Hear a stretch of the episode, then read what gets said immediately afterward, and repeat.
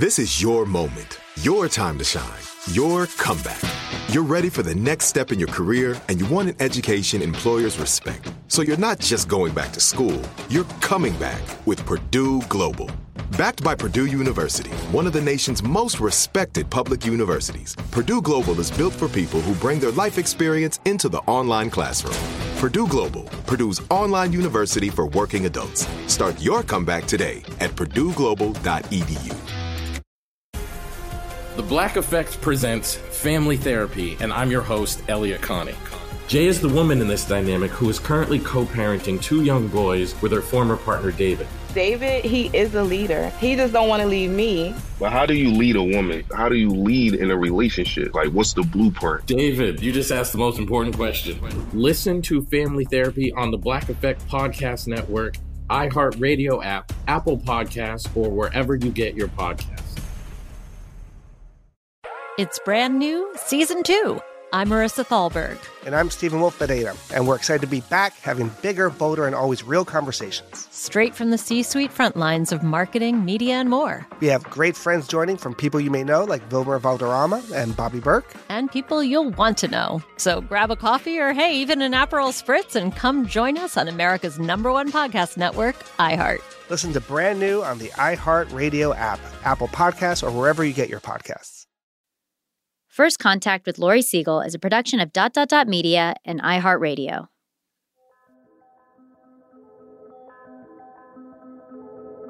There's a great quote on the ACLU website. The fact that technology now allows an individual to carry such information in his hand does not make the information any less worthy of the protection for which the founders fought. Exactly.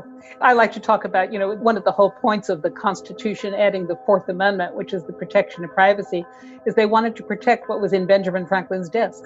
you know, nobody should know if he was writing some things that were anti-government. And we now have that on our cell phone. So of course. Yeah. But that's where I think that a lot of the protection of civil liberties is applying our fundamental principles in different circumstances.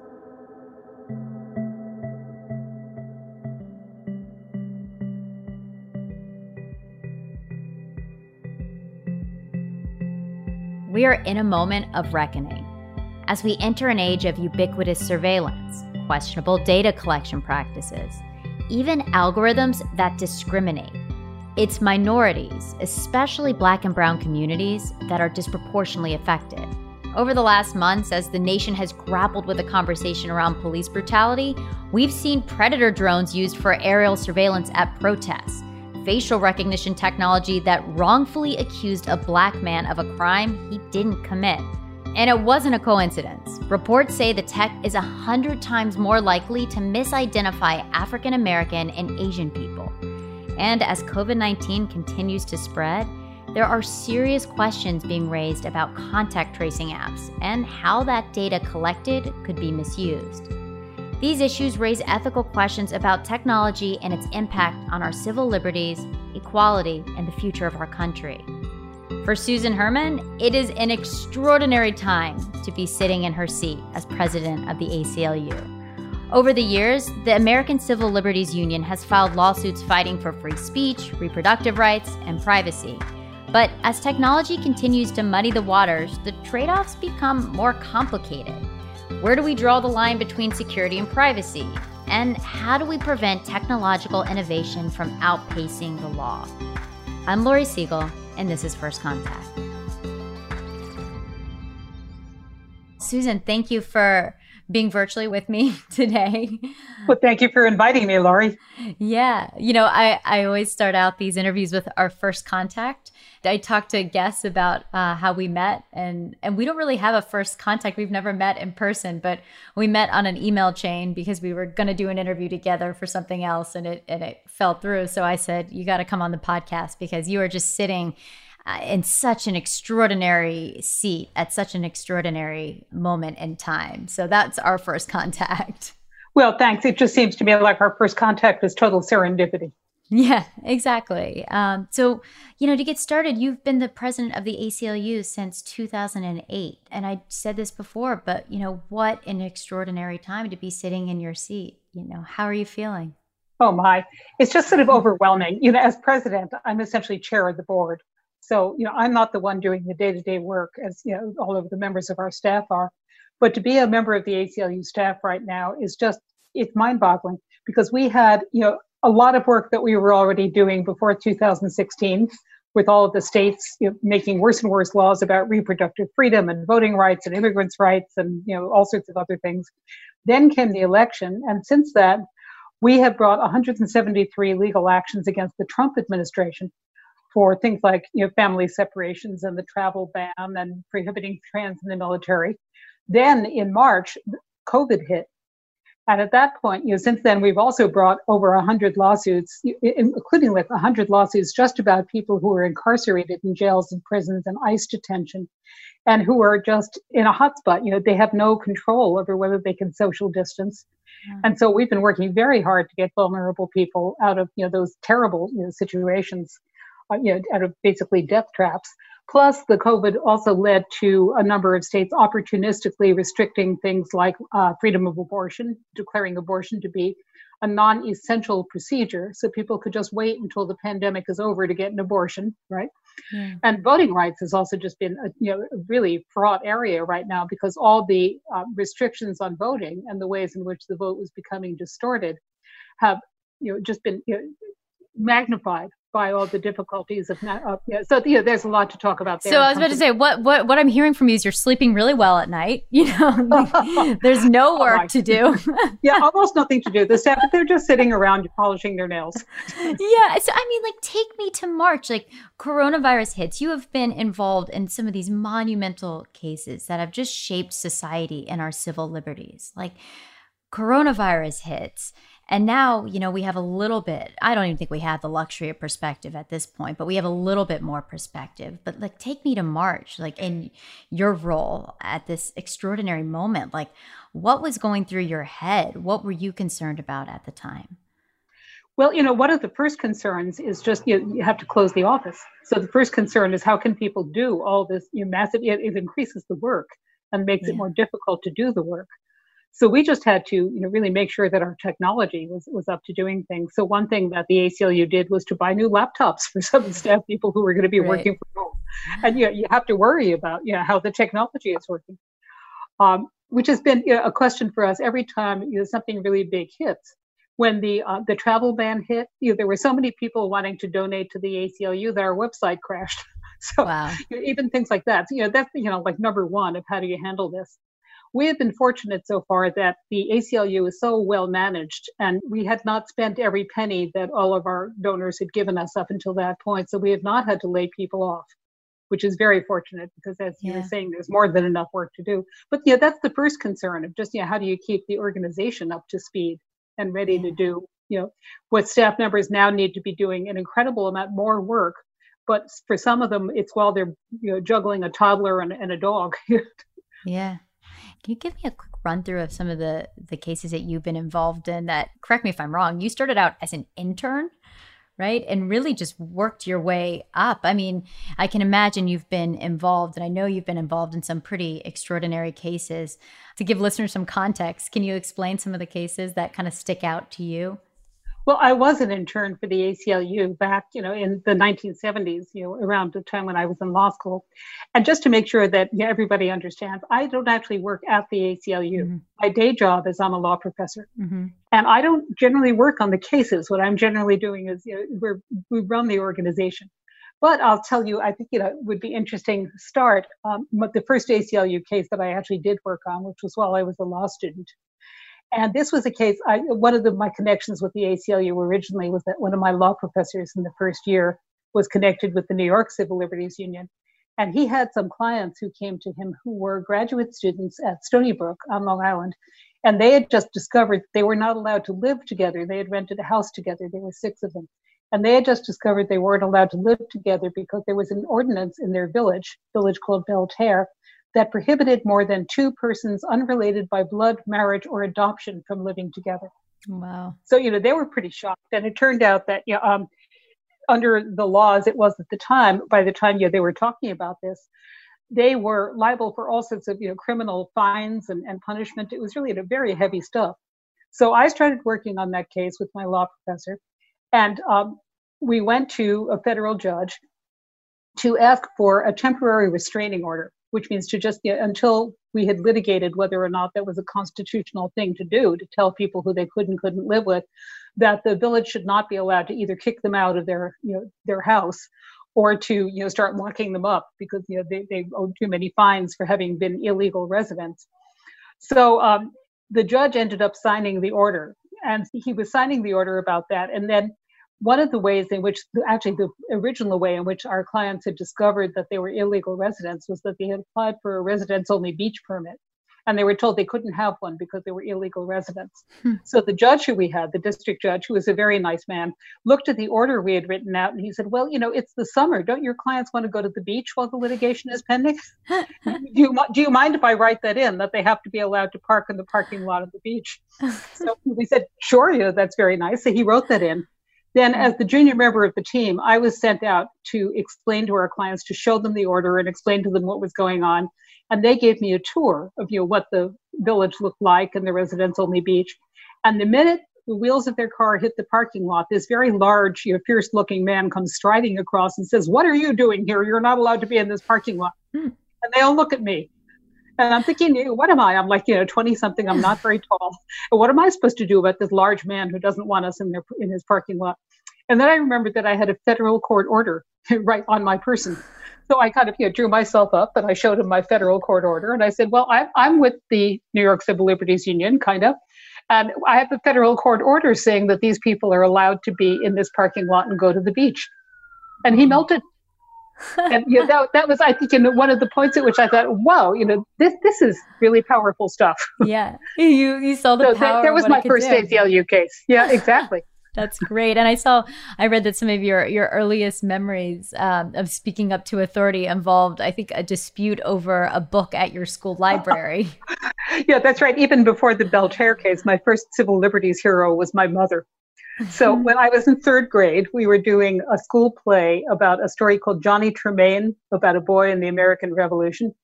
And I like I thought the play was interesting. Plays don't have that many words, and you know, we were told that this was based on the book. So I went to my school library, my public school library, and I asked to take out the book. And the librarian said, "Oh, you can't take out that book, dear. That's in the boys section." and I mm-hmm. was I was surprised to find this out. Yeah, I'd been reading books in the girls section, which were all collections of fairy tales and biographies of presidents' wives, but it had never occurred to me that I wasn't allowed to take out a book from the boys section. So I went home and I told my mother about this, you know, just thinking, you know, that's the way things are. And she just exploded. She, and she called the librarian the next day and say, "How dare you tell my daughter, you know, what she's not allowed to read?" So the librarian told me that uh, from then on I could take out any book I wanted, and you know, not long after that, they changed the policy for everyone. Wow. So, you know, there was another example of how, you know, you can kind of speak up to authority when they're trying to tell you who to be and, and prevent you from making your own choices. Were you always like that? Well, you know, I, that's third grade. And I, I feel like, so, yes. I, I, think for most of us, our values are formed when we're pretty young. Yeah. And so, you know, seeing my mother do that, I'm sure it would have had an impact on me. Yeah, that's such a good story. And did you, I mean, did you always know you wanted to go into law? Uh, no, I actually really didn't because, you know, having grown up as a woman during that era, my father was a lawyer. And he mm-hmm. always used to talk about the fact that law was you know, really not a good profession for women. Why would you want to do that if you could be an English teacher and have the summer off and you know take care of your children? So it wow. took me a while. I graduated from college and then spent a few years doing other things, and then decided to go to law school. Wow.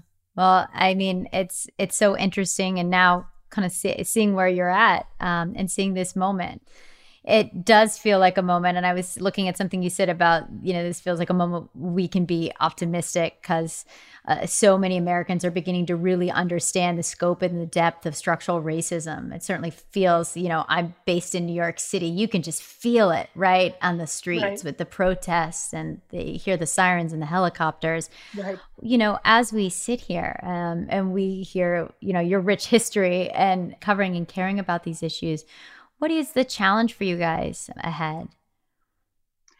Well, you know, the challenge on that particular subject is that this is work that we had already been doing. One of our top yeah. priorities for the past several years has been uh, trying to break the our addiction to mass incarceration, which, as everybody is now really coming to terms with, has been a really it's a system that has disproportionately affected people on the basis of race and income and disability A quarter of the people who are arrested are people who are mentally ill. And you know, our feeling is that the system has been fundamentally broken and misguided for a long time. So part of what we're trying to do at this moment is to capitalize on the fact that people want to look at what the police do. And we're trying to encourage people to look beyond the police. It's not just, you know, who are the police arresting and how are they treating the people they arrest. I think behind that is the question of what do we really want to treat as a crime? So when you treat all sorts of, you know, very minor misconduct as a crime, you're really setting up a situation where there are going to be more contacts and therefore potentially more arbitrary and discriminatory contacts. So if you think about it, Eric Garner um, ended up dying because he was selling single cigarettes on which the tax had not been paid. George Floyd, the basis for that encounter was that they thought he might be passing a counterfeit $20 bill. So I think that if you look at why are we criminalizing some of the things we criminalize, especially if you're talking about people who are mentally ill and are you know, having problems? Do we really want the police to be the people who are the first responders to people who are having a mental health crisis? Or is there some more effective way to deal with that that would avoid putting those people into the criminal justice system, which isn't really good for anyone, and to maybe recommit, reallocate some of the resources we're using on arresting people and locking them up to actually dealing with the mental health crises. You have mental health treatment. So instead of viewing everything as all dysfunction as a matter of policing, why don't we spend more time reinvesting and to try to prevent more dysfunction? It's sort of like the old saying, you know, if you're a hammer, everything looks like a nail. Well, you know, mm-hmm. not every problem in our society is a problem for the criminal justice system and an occasion to arrest people and lock them up. A lot of them really should be an occasion for, you know, thinking about public health treatments, thinking about how we want to approach homelessness, and you know, a lot of much deeper thoughts about how you prevent dysfunction rather than answering everything with, you know, we're going to send in the police. It certainly seems also like this moment, even coming out of the pandemic, uh, I can only imagine the mental health crisis is going to be even worse. Yeah, that could well be. Um, and I think the pandemic is also showing us. Somebody asked me the other day whether the protests over uh, policing and police brutality are related to the pandemic and I was in a webinar, and one of the smart people in the room said, Oh, no, no, they're two entirely different things.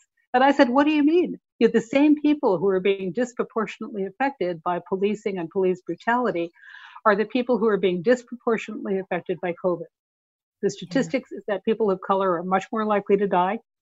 And there are a lot of reasons for that, you know, having to do with you know, underlying health and uh, having to do with the fact that minorities and people who are not affluent don't get to work from home you know they don't mm-hmm. get to work through the zoom. They're the people who are out there on the streets being you know the first responders being the people who are picking up the garbage being the people who are stocking the supermarket shelves.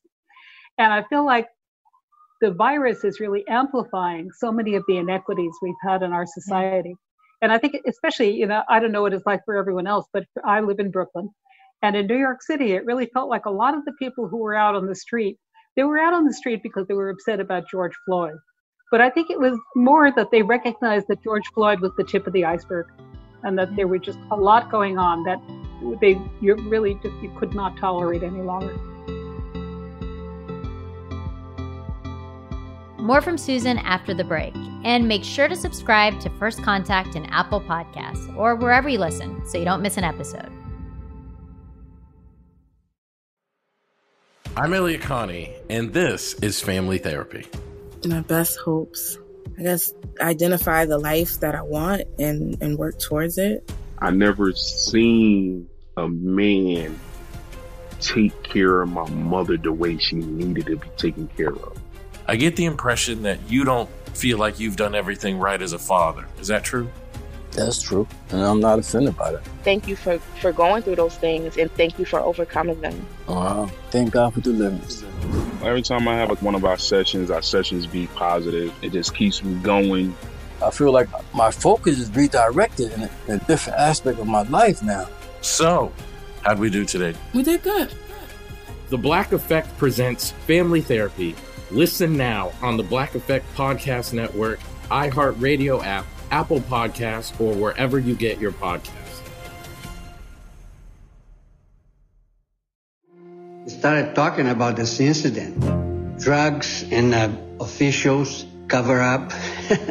you couldn't believe it. From iHeart Podcasts. It's like the police knew who he was before they got here. A story about money, power, and corruption. The medical school dean at USC was leading a secret double life. She's breathing right now? Yes, she's absolutely breathing. I'm a doctor, actually. There's no way that that guy's a doctor.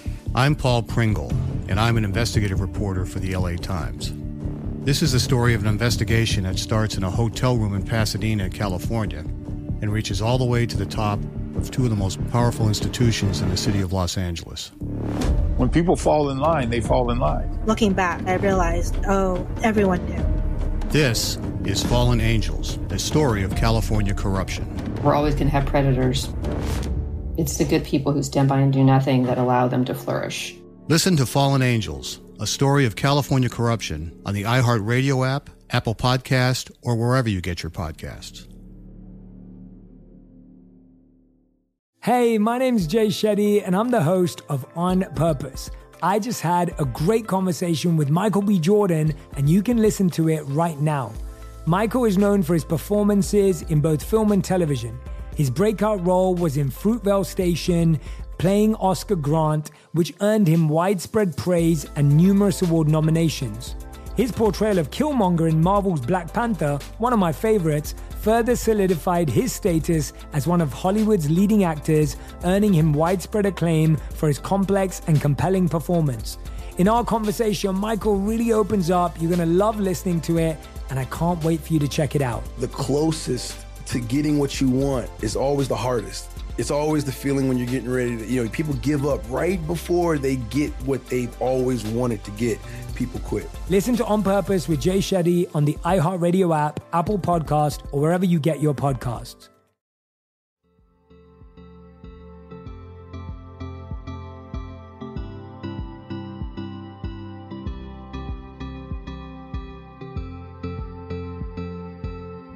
Putting on the the tech hat, you know, I think most people probably don't think of tech when they think of the ACLU but there's quite a bit of uh, litigation in regards to security and privacy issues around contact tracing, surveillance, algorithmic bias. And obviously, the ACLU has a, a hand in checks and balances on a lot of the issues that are emerging from the pandemic.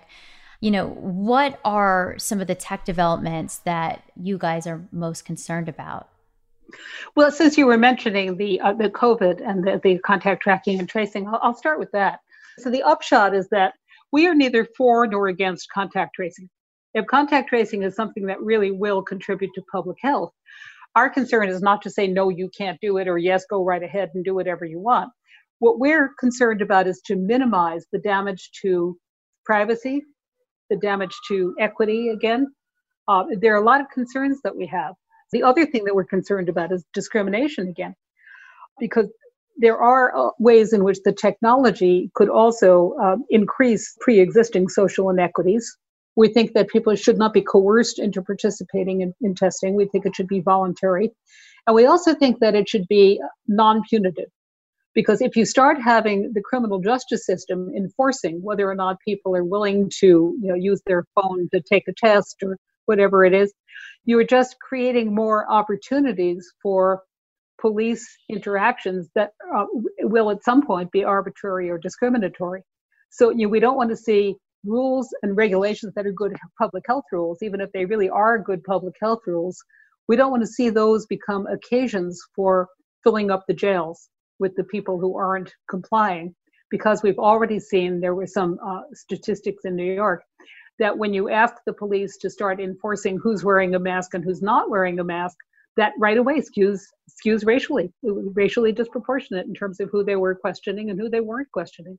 Right. So I think there's just a lot of issues there, which is very much up your alley because they're very much ethical issues.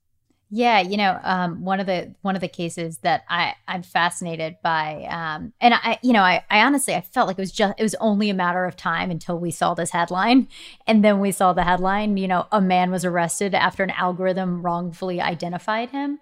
Oh, you yeah, know, yeah. I, I've been covering for so many years. AI is biased. AI is trained on, uh, you know, on data online, which can be very racist. You know, and I think for so many years we've been having this conversation, but the question of, okay, well, what happens when it gets into the hands of uh, the police? What happens, you know, if if it could go for policing? And so I think it's such a fascinating case, and and you guys, the ACLU, filed an administrative uh, complaint with Detroit's police department over what you guys are calling the country's first known wrongful arrest involving facial recognition technology. I mean, for context, a man was arrested because he was wrongfully identified by an algorithm. The police department thought he had robbed, I believe, like stolen watches, and he was arrested. I mean, can you talk to me about the significance of this case? I can't help put put on my tech hat and scream, "You guys, this is a really big deal." Yeah, it is a really big deal. And as you're saying, Laurie, we were aware of this problem for a long time and we've been complaining. So going back for a minute before getting to the case you're talking about, you Robert Williams, uh, the National Institute of Science and Technology says that African American and Asian people are up to 100 times as likely to be misidentified by facial recognition. So yeah, that's the background problem. And so we knew that, right? You know, we knew that before this case came up in Michigan. Um, and it's not the algorithm's fault obviously. There's something that's being put into the algorithm that that is you know that has a bias. And i think people tend to think that algorithms are you know are so neutral and that we can rely on algorithms. That's what i was saying about the contact tracking and tracing that you know you start relying on algorithms or apps that you think are neutral and you really have to be very wary of that. So um, again before getting to the robert williams case uh, an ACLU staffer at the ACLU of Northern California had the really interesting idea of trying out Amazon's facial recognition program, rec- Rekognition with a K, mm-hmm. uh, because you know they were just offering this to the police or whatever. This is great; it'll help you identify and see if you have somebody who matches a mugshot. Well, what they tried to do, which I thought was very clever, was they tried to match mugshots against the members of Congress. They got you know the, the facial pictures of all the members of Congress. This was in July of 2018. And there were 28 members of Congress who were misidentified as matching the mugshots. 28. There were 28 wow. mistakes out of that. And not only that, but that the false matches were disproportionately people of color. And one of the people who was identified as matching a mugshot, and therefore, you know, probably, you know, this criminal, was civil rights legend John Lewis, you know, the guy who was beat up on the bridge in Selma to get, you know, to get us all voting rights. So you know, we know that almost 40% of the false matches there you know, um, were of people of color, even though people of color made up only 20% of the members of Congress. So, in some ways, you know, the Robert Williams case is completely predictable. We knew that we allowed for that to happen. It might have already happened elsewhere, but you know, subterraneanly in a way that we don't really we didn't see the case. But what's amazing about the Robert Williams case is that it happened right there, you know, visible to everybody, where you can just see it. So what happened was that they told him that he was being arrested because they believed that he was you know, that the algorithm has t- said that that, um, that he was a match for this mugshot, and they showed him the mugshot, and he said to them, "Do you guys think all black people look alike? That looks nothing like me." So you know it was pretty clear. You know if you used your eyes and looked at the picture yourself, if you didn't trust the algorithm, and if you looked at the picture and this man's face, they didn't look alike. But nevertheless, he spent 30 hours in jail under some pretty miserable conditions because the algorithm said it was a match. So I think that's really important. In, in some ways, the fact that you know a problem exists is not as inspiring to make people want to do something about it as when you see it. So that's what happened with all the protests about George Floyd. You know, people could watch that horrible video. They could see it. It was recorded on the video. And here we have an actual person not just hypothetically statistics are showing, but an actual person who did get arrested and did have a, a miserable time. He was arrested in front of his family, and it was really traumatizing. And based on, again, the officers involved were trusting the science more than they were trusting their, their own eyes. When anybody could have seen it, he, he didn't look like the picture. Right. And, you know, he wrote an op ed in the Washington Post and he, he asked the question he said, why is law enforcement even allowed to use this technology when it obviously doesn't work? So I right. guess asking a legal scholar the question, you know, police departments all around the country are using different variations of facial recognition software. So, you know, what regulations should we see as we enter this era of algorithmic discrimination? Yeah, that's a great question. And again, we've been urging, you know, long before Robert Williams turned up, we've been urging police departments not to rely on the facial recognition technology that it was just it was not reliable enough to you know to hold people's faces in in the hands of the I guess algorithms don't have hands, but you, for people's face to be dependent on this facial recognition technology, which was being touted. And again, it's great if a company is doing something to make money, but if wanting to make money is your only consideration, and if you're not considering whether you are unleashing something that is really going to be disruptive of people's lives unfairly either because it's just going to be wrong or because it's going to be wrong in a racially skewed way. I think that's just really a problem. So um, we've been urging you know, police departments not to buy and use the technology. And I'm sure you know Amazon has withdrawn the yeah. facial recognition technology temporarily, and they're not sure whether or not they'll bring it back. So the probability of, of, wrongful arrest is one thing, but when you draw the camera back and look at all the technology in the bigger picture, in addition to facial recognition, one thing that police departments have been doing with facial recognition and different law enforcement agencies is to try to see who attends a demonstration or see who's in a crowd. So you know, it, it ties not into are you like is somebody likely to be wrongly arrested like Robert Williams because they just you know there was a false match, but it starts becoming big surveillance too. That you know, an agency has the cameras on and then they have the facial recognition and they're purporting to identify all the people in that crowd so that then they can track those people. They now know that you were at the George Floyd demonstration and that person was in the you know, the the anti-war demonstration. And at that point, the government starts having more and more information about all of us to the point where it feels like instead of we're controlling the government, it's like the government controls us. So I think the facial recognition is only one part of the whole tendency of technology to amplify government power to be you know kind of watching watching what we do yeah i mean it's it's interesting to hear you say that um, you know that type of technology is just a part of it especially when it comes to this moment where people are out protesting police brutality where people are out fighting for their civil liberties. You know there's all sorts of technology that's being built. I, there are cameras that are, are being built that can recognize people in real time that are police police are wearing. There's all sorts of technology. This is just the beginning of it. Um, I, I, know you mentioned Amazon put a hold on their sales of Rekognition software. Microsoft has said it's not going to sell right. uh, face recognition software to police departments until there are federal regulations. I know IBM said that it was going to announce a ban on general purpose facial recognition. Is that enough? Like, what is, I guess, you know, what yeah. is the government's role here? Like, what do you think should happen, especially since this is just, as you say, one small part of a larger issue that we're facing as a society? I think that's right. And I think that there could be, you know, government regulation, but that's not going to happen unless the public wants to urge their representatives to start controlling this. And what we've seen is that an enlightened public can make something happen even without regulation right so you know it was that the public was becoming concerned and that's the reason why amazon acted to withdraw this you know right. they, they, started being concerned that their customers were not going to be happy with them yeah and you know, i think at this point that's almost more effective than government regulation and once you have that wake up call then you can start having serious debates and i think those debates have to take place in many places they should be taking place in legislatures where people can talk about the trade-off between privacy and mass surveillance and whatever you know, the government is trying to accomplish. You know, why do they need this technology? Is it really worth it? You know, are there crimes that they wouldn't be solving without it? And are they crimes that we're concerned about solving, or do they fall into the category of you know? Is that something that we don't think should be a crime at all? People are generally unaware in terms of what the police do that only four to five percent of all arrests involve crimes of violence.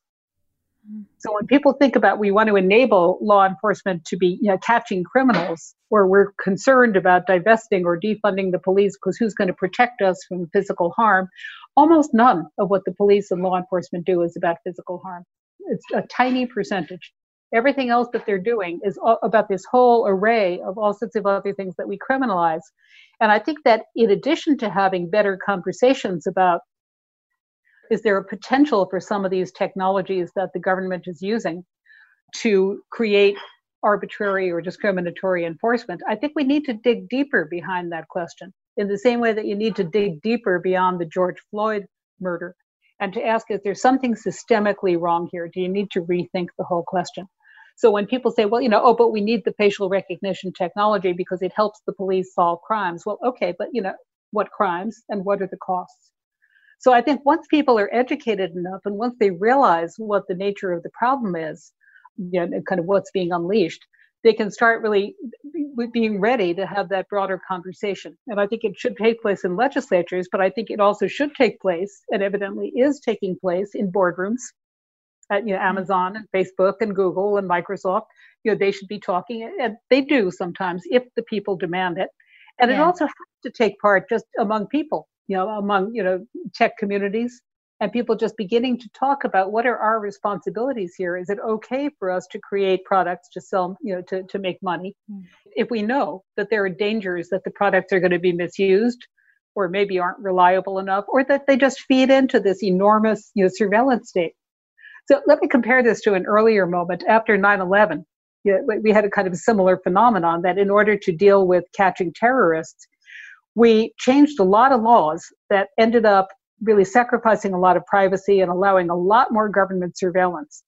And for a number of years, that went unchallenged, and people kept saying, "Oh, oh, well, you know, if if that's what we need in order to be safe, we're we're willing to give up a little privacy." So, first of all, I think people didn't think about the fact that they weren't giving up their own privacy, they were giving up somebody else's. Hmm. And second of all, people didn't realize how extensive the surveillance really was until Edward Snowden. Yeah. So then, after Edward Snowden came along and people realized how the government was just scooping up tons of information about people and just keeping it in government databases and started realizing the horrifying potential of all that. What happened was that Congress made a couple of little changes to the law but more important, Microsoft and Google and other places started to realize that their customers were concerned. And they started being a little less cooperative. At the beginning, right after 9 11, all of the telecoms, all these companies were just saying to the government, You want information? Here, take it all. Yeah. You Verizon said, Sure, you know, here are all the records of all our customers. Take it all. You're keeping us safe. Mm-hmm. And I think that the, to me, the most important thing is an informed public that if people can examine for themselves whether they really think that we're being kept safe by all of this and really examine you know, both the costs and the benefits in an educated way, I think we get much better discussions. And I think not only do you have the possibility of getting better legislation or regulation, you also have the possibility that private companies and you know the tech the tech companies are not going to want to do it anymore because their customers don't want them to. Yeah. I mean, it's hard to have an informed public and to have these discussions, even in this current environment, to some degree. I mean, people, I think, are struggling with the idea of truth. People are um, you know, and I remember, by the way, I remember the Snowden leaks. Like I remember being in the newsroom covering technology and thinking to myself, because I rode the tech bubble all the way up, right? And thinking, right. this is an extraordinary moment because we saw that we've been sharing all our data, but we saw for the first time that, you know, the government had a lot of access to things that we had no idea they had access to. And, it, and I think it was a, a fundamental shift and, and the, the lens on tech companies changed at that moment. Yeah, yeah. Uh, and tech companies' behaviors changed quite a bit after that. You know, I wonder this moment we're sitting in where we're having these debates about surveillance and privacy and whatnot these are sticky debates and they're very politicized as we're heading into an election, as we have misinformation spreading online, as a lot of people don't know what to believe and what not to believe, as the, as the media landscape has changed. It's it certainly seems like a, a harder environment to even to even have some of these conversations. Well, I think in some ways it's harder. In some ways, I think the other thing that is a catalyst for the discussions is realizing that there's a dimension of race to all of this. I think in talking about artificial intelligence and facial recognition, not many people saw that as an issue of structural racism. You know, that there's something wrong with how we're putting together the algorithms, and it ends up that John Lewis is going to be misidentified as somebody who matches a mugshot, and that Robert right. Williams is going to be arrested. So I think that the fact that we now know that that is an additional concern enables us to have richer conversations. Right. So we're not only talking about is there a trade off between security and privacy. Plus, I think the other thing that people are feeling much more open to is to have that deeper conversation about what are our goals here?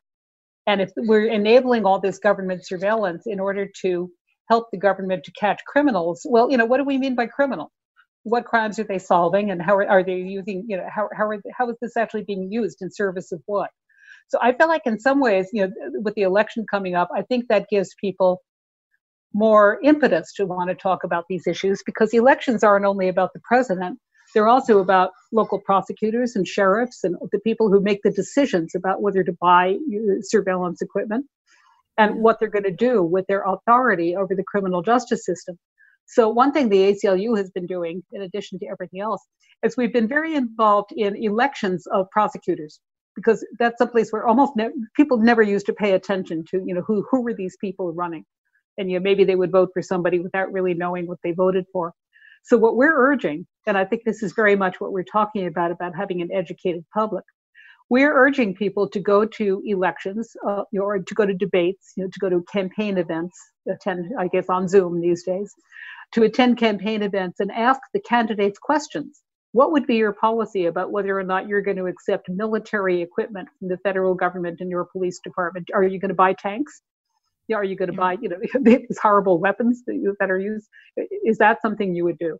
Are you going to buy, you know, facial recognition software? Is that how you would use your power if we elect you? Um, yeah, say to the prosecutors, would you support uh, a reduction in cash bail? And increase mm-hmm. increased alternatives to incarceration. So that's a place where, without waiting for the government to do something, we can ourselves affect what's happening in our communities by encouraging candidates to think about what positions they're taking on these different issues and letting them know that they're going to lose votes. Right. Yeah, if the more people educated, the more they are educated, the more they can tell people that they'll lose votes, and to try to, and this is something that's worked in some places, to encourage candidates to take a better position. Yeah. Yeah, they might never never have thought of that, but you know, once they commit themselves, you know, that's going to be better. So there are all sorts of ways that we can affect things. More from Susan after the break. And make sure you sign up for our newsletter at dot dot dot media.com backslash newsletter. We'll be launching this summer. I'm Elliott Connie, and this is Family Therapy. My best hopes. I guess identify the life that I want and, and work towards it. I never seen a man take care of my mother the way she needed to be taken care of. I get the impression that you don't feel like you've done everything right as a father. Is that true? That's true. And I'm not offended by that. Thank you for, for going through those things and thank you for overcoming them. Wow. Thank God for deliverance. Every time I have like one of our sessions, our sessions be positive. It just keeps me going. I feel like my focus is redirected in a, in a different aspect of my life now. So, how'd we do today? We did good. The Black Effect presents Family Therapy. Listen now on the Black Effect Podcast Network, iHeartRadio app, Apple Podcasts, or wherever you get your podcasts. started talking about this incident. Drugs and uh, officials cover up. you couldn't believe it. From iHeart Podcasts. It's like the police knew who he was before they got here. A story about money, power, and corruption. The medical school dean at USC was leading a secret double life. She's breathing right now? Yes, she's absolutely breathing. I'm a doctor, actually. There's no way that that guy's a doctor. I'm Paul Pringle, and I'm an investigative reporter for the LA Times. This is the story of an investigation that starts in a hotel room in Pasadena, California, and reaches all the way to the top of two of the most powerful institutions in the city of Los Angeles. When people fall in line, they fall in line. Looking back, I realized, oh, everyone knew. This is Fallen Angels, a story of California corruption. We're always going to have predators. It's the good people who stand by and do nothing that allow them to flourish. Listen to Fallen Angels, a story of California corruption on the iHeartRadio app, Apple Podcast, or wherever you get your podcasts. Hey, my name's Jay Shetty, and I'm the host of On Purpose.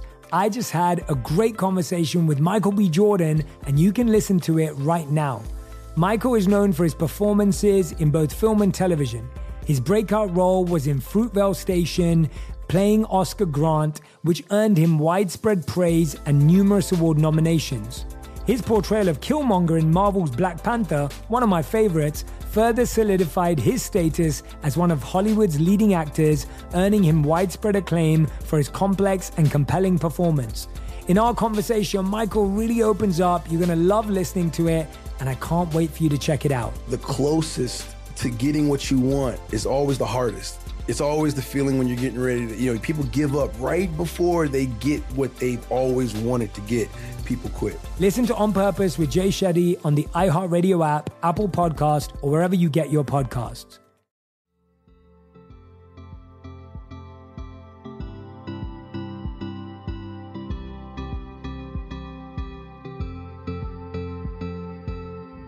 Before I move on from specifically some of the, the tech issues, I have to bring up predator drones. oh yeah, right, right, right. You know, the the U.S. Customs and, and Border Protection flew a large predator drone over the Minneapolis protests. You know, people were protesting police brutality and the killing of George Floyd, and for many reasons, it almost felt symbolic. You know, it was raising all these questions about aerial surveillance, uh, about what data was being collected, where was this going. What is your take on this? Well, you know, as you're saying, Laurie, and you know that really it, it, really magnifies the opportunity to gather more information because you don't even have to have the helicopters or whatever. But so you know that of course is a concern. Just you know, how much information is the government gathering? What are they going to do with it? Who's going to have access to it? Will it ever be deleted, or will it just kind of stay there in the government databases forever? But I think the other thing that the Predator drone brings to mind is a question that people were also asking, which is about the militarization of law enforcement. We have had for years in this country a, a posse comitatus act, as it's called, which says you don't want the military doing everyday law enforcement hmm. because you know, that's that's not our country. You know, we don't want the military to be quote dominating the streets, and we don't want the people who are out protesting to be considered the enemy of the United States. They're people who are expressing their opinion. And so the whole idea of, you know, it, it's one thing, it's enough if the police helicopters are flying overhead and trying to keep track of, you know, who's in the crowd and what the crowd is doing. But once you start adding an element of some, the military helicopters or the military drones or things that feel like uh, we are being treated as the enemy of the government instead of the people who are the government, who are supposed to be controlling the government. I think you know, that's just, it's, it's a very bad paradigm. You think it's a slippery slope? Well, it's a slippery slope unless we stop the slipping. And as we saw mm-hmm. with you know, with Amazon and, and you know the facial recognition, if people say, "Wait a minute," yeah, I, I think we can make that stop.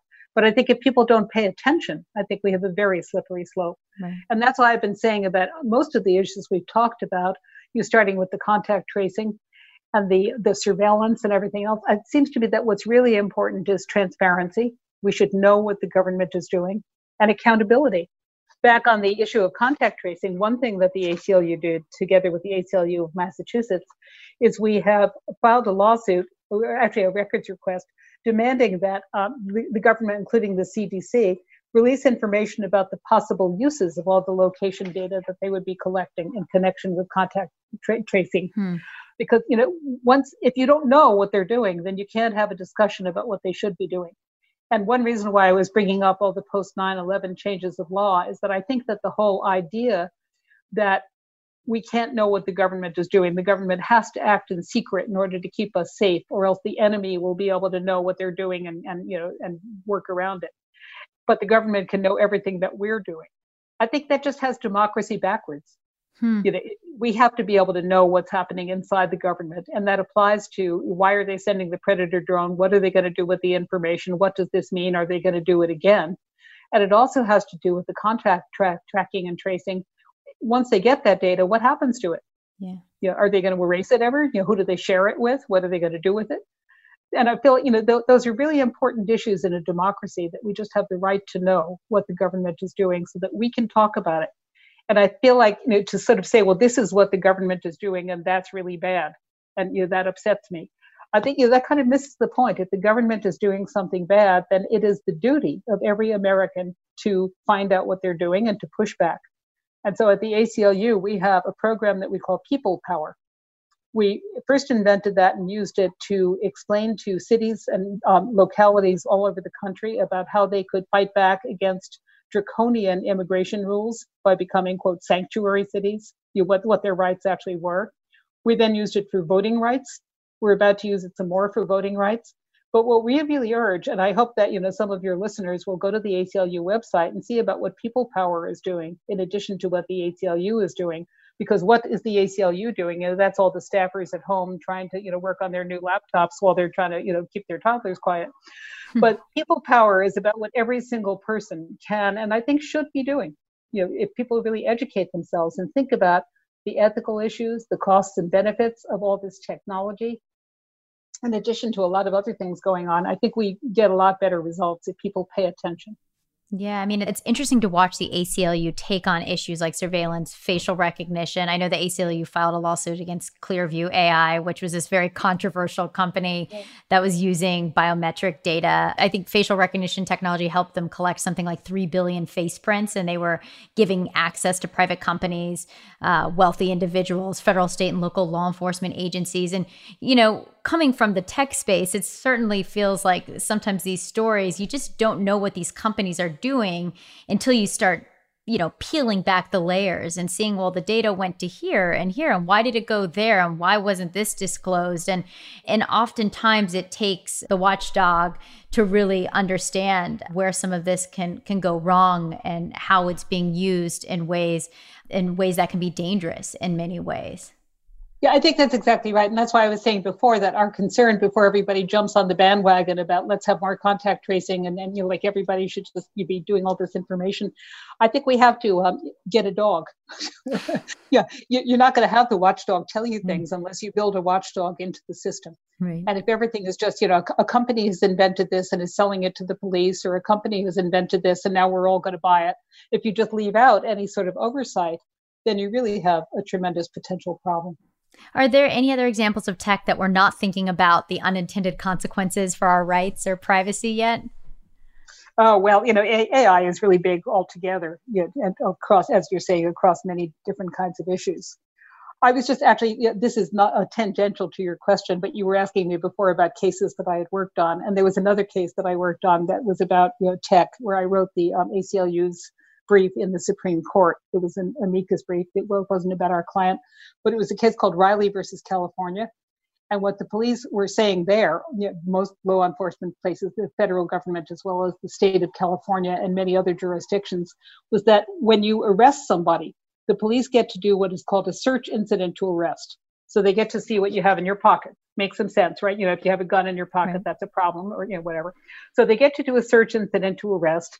And the law had been that if they find something in your pocket, like that, that's a container, they can search inside the container to see if there's anything in it to, that, that could be harmful. And in fact, there was one situation where they opened up a cigarette package that somebody had and they, you know, they could find a razor blade, they could find, you know, marijuana, cigarette, whatever. So that was law where the Supreme Court said, yes, you're allowed to search people and search the containers that are on them. Well, what law enforcement said was, your cell phone is a container. Oh. When we arrest you, we can search your cell phone it's a container. We have the right to search incident to arrest.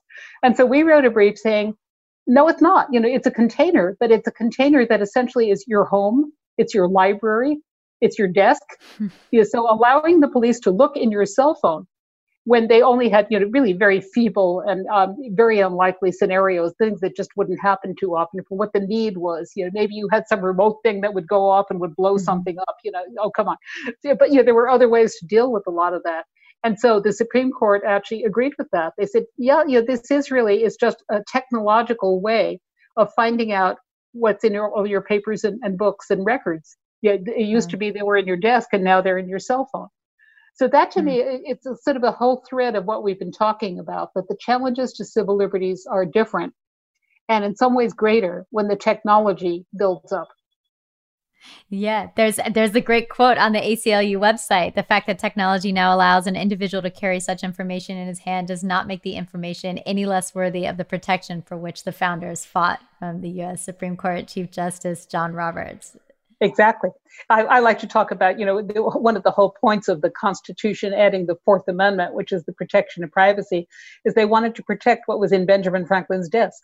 You know, nobody should know if he was writing some things that were anti-government and we now have that on our cell phone. So of course, but that's where mm-hmm. I think that a lot of the uh, protection of civil liberties is applying our fundamental principles in different circumstances.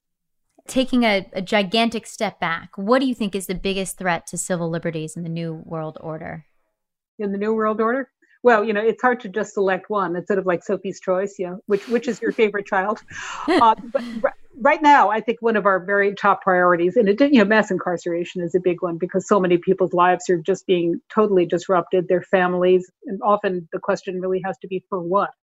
one thing that we're hoping is that the work we've been doing uh, around trying to get vulnerable people released from prison so that they won't get the virus and, uh, and get seriously ill, possibly die, is we're hoping that once jurisdictions see that they were able to release thousands of people from prisons and jails and that it's not going to cause a spike in the crime rate, you know, it, it really is a pretty safe thing to do.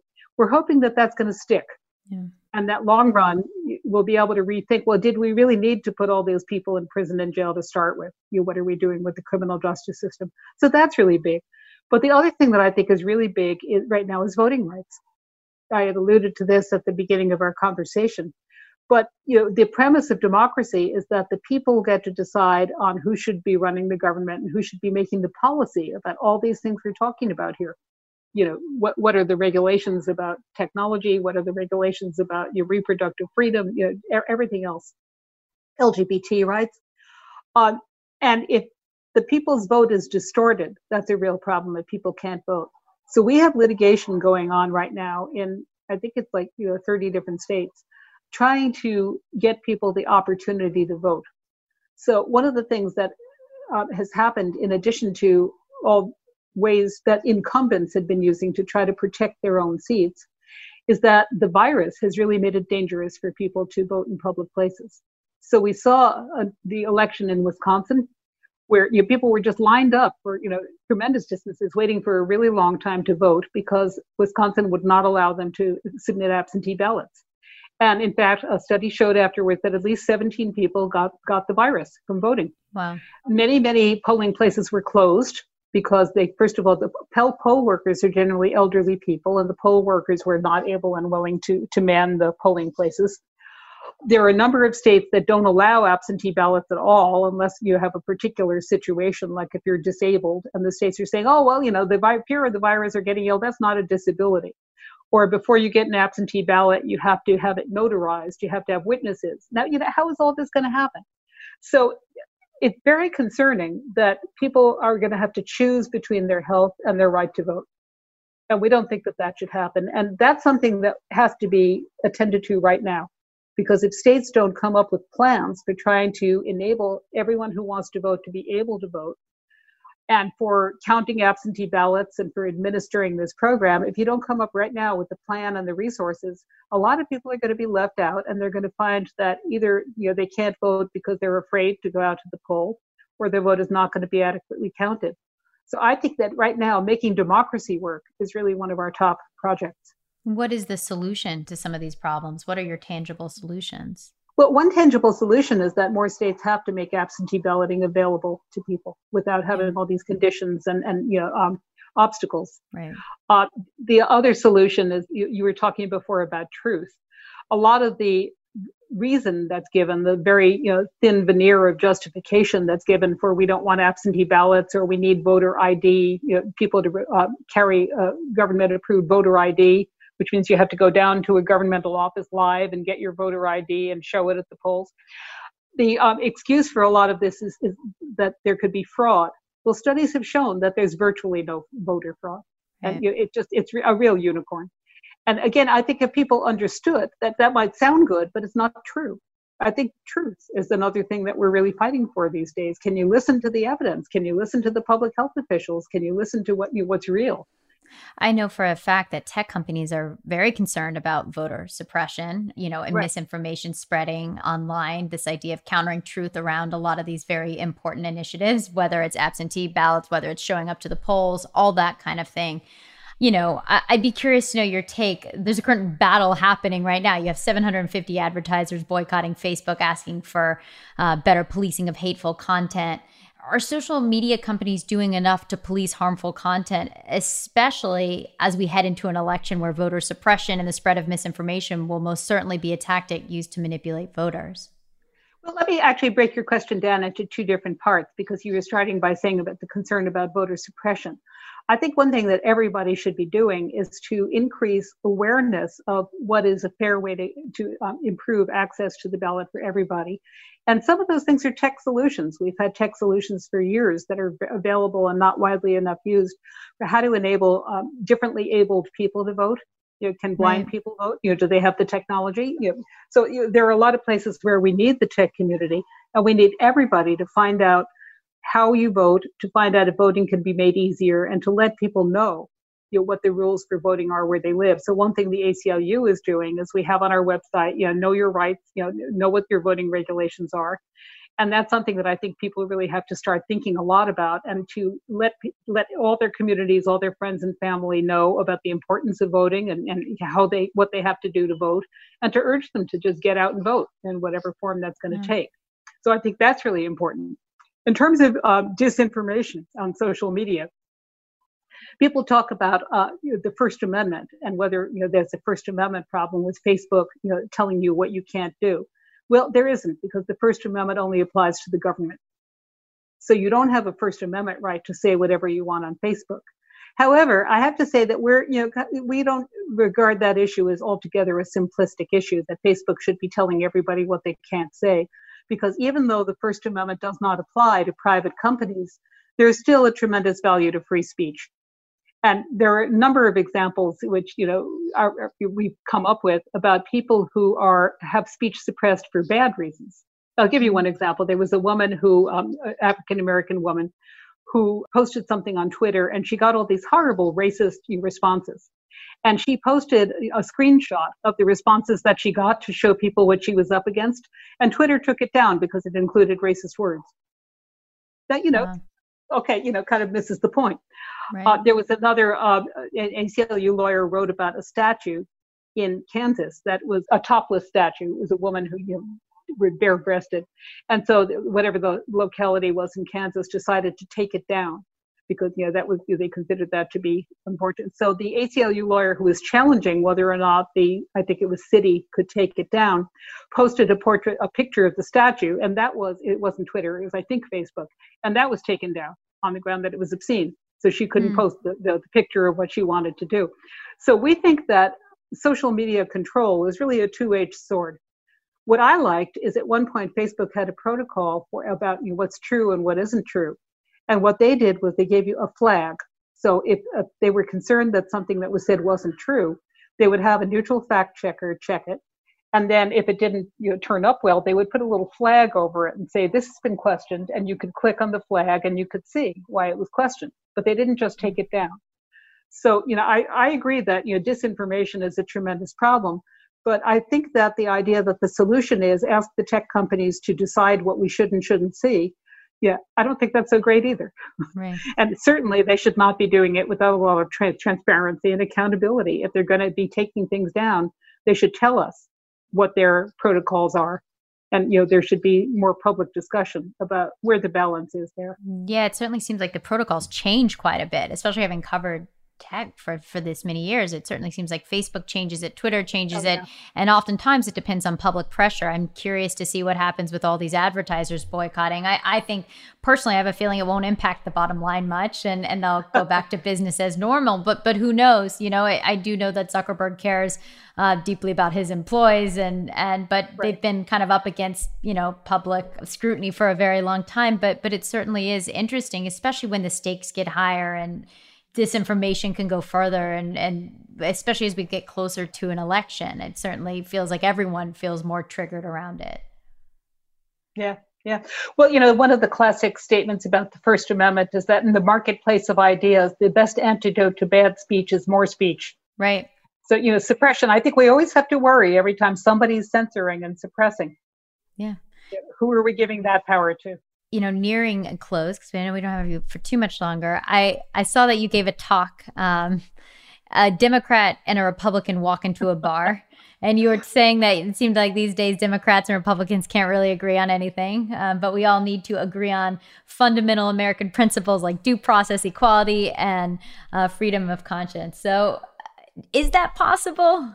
Do you are you are you an optimist? Do you believe that in this current environment is that possible? Well, I think that's that's a great wrap up question, Laurie. Uh, so that speech I gave at the Central Arkansas Library, and my chief point, as you're saying, is I think that people have to be able to agree on neutral principles.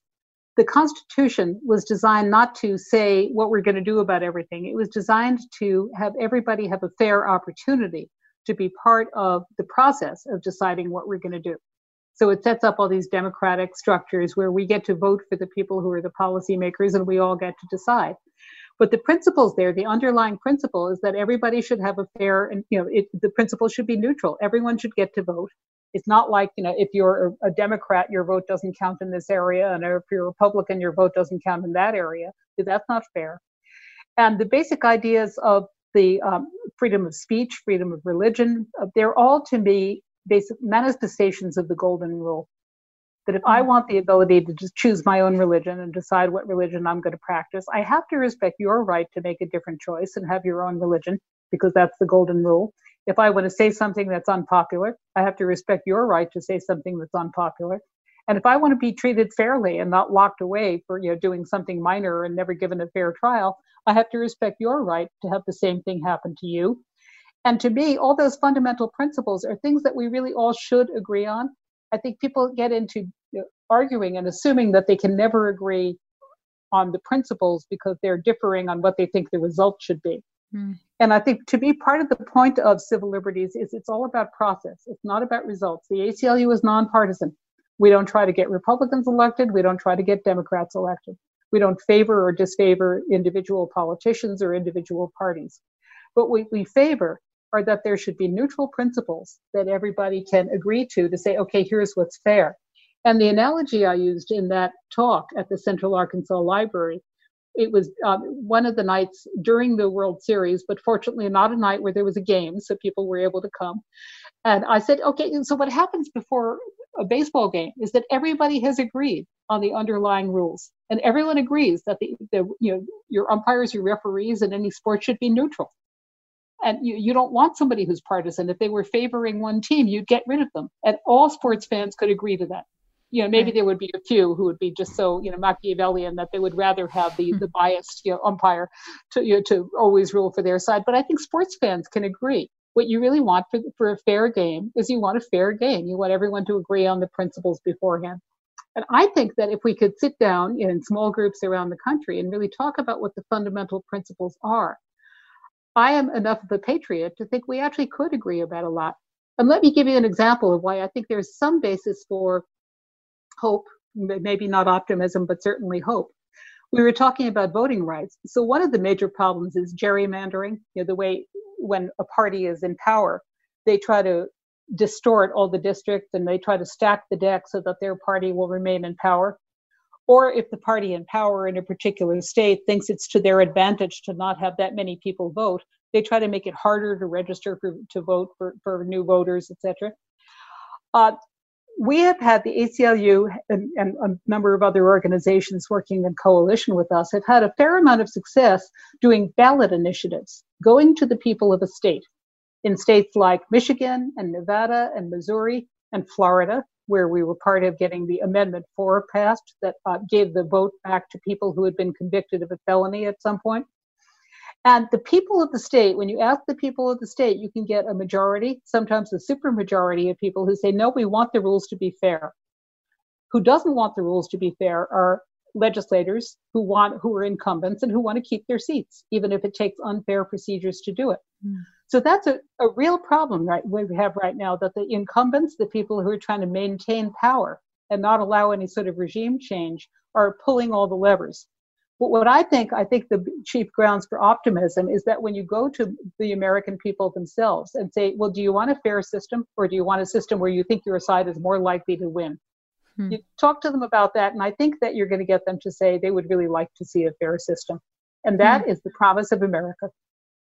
Um, last question. You have taught at Brooklyn Law School since 1980. What is the lesson your students will take from this moment in history? Well, uh, I know there are lots of lessons, but if you could extract it, what is the lesson your students will take from this moment in history? Well, you know, in an individual uh, setting, one thing I'm doing for the fall is I am preparing a course that I'm calling COVID 19 and the Constitution. So, what we're going to do in this seminar is we're going to be looking at the way in which the Constitution has been challenged and to see, you know, how well it holds up. What does the Constitution have to say about whether you can quarantine people? and whether you can allow people to be at a religious assembly but not go to a protest, and mm. you know, et cetera, et cetera. So I think there's a lot of interesting things there, which I think are very much this particular moment. But big picture, what I would like the students to take away, the constitutional law students especially, is essentially what I just said to you that the Constitution is about process. It's not about results. It's not about, you know, you're a Republican and you're a Democrat, and we have two different countries depending on you know, what your party is.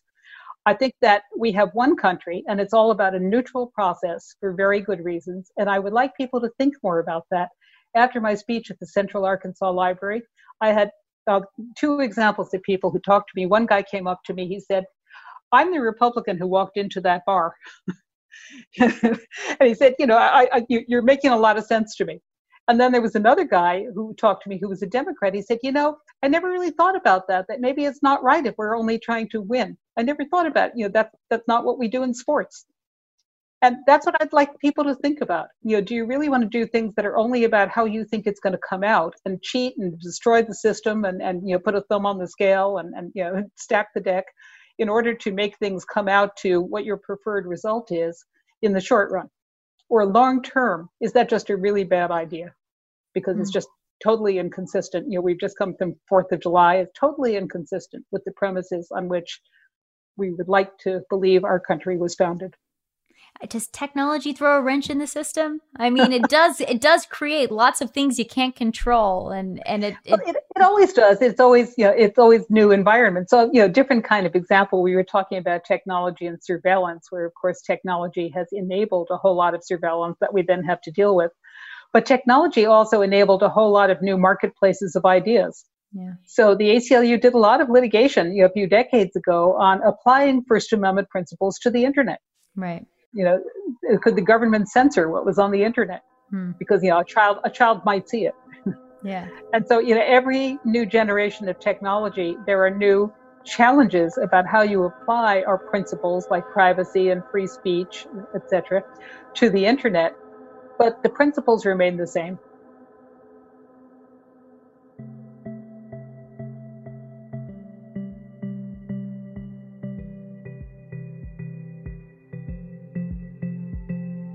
I hope everyone is doing well in these strange and surreal times and adjusting to the new normal. Most important, I hope you're staying healthy and somewhat sane.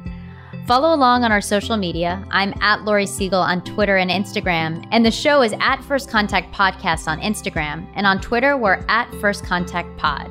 And for even more from dot dot dot, sign up for our newsletter at dot dot dot media.com backslash newsletter. And if you like what you heard, leave us a review on Apple Podcasts or wherever you listen. We really appreciate it. First Contact is a production of Dot Dot Dot Media, executive produced by Laurie Segall and Derek Dodge.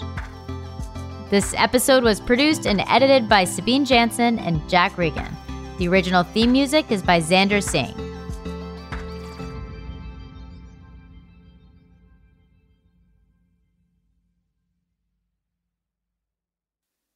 First Contact with Laurie Segall is a production of Dot Dot Dot Media and iHeartRadio.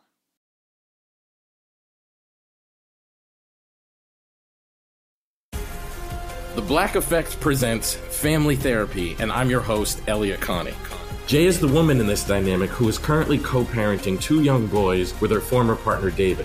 David, he is a leader. He just don't want to leave me. But how do you lead a woman? How do you lead in a relationship? Like, what's the blueprint? David, you just asked the most important question. Listen to Family Therapy on the Black Effect Podcast Network, iHeartRadio app, Apple Podcasts, or wherever you get your podcasts. It's brand new, season two.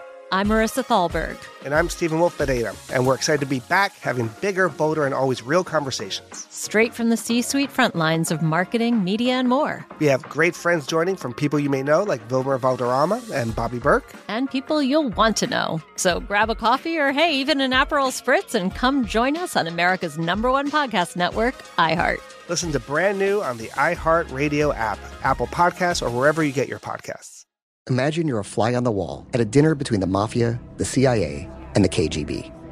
That's where my new podcast begins.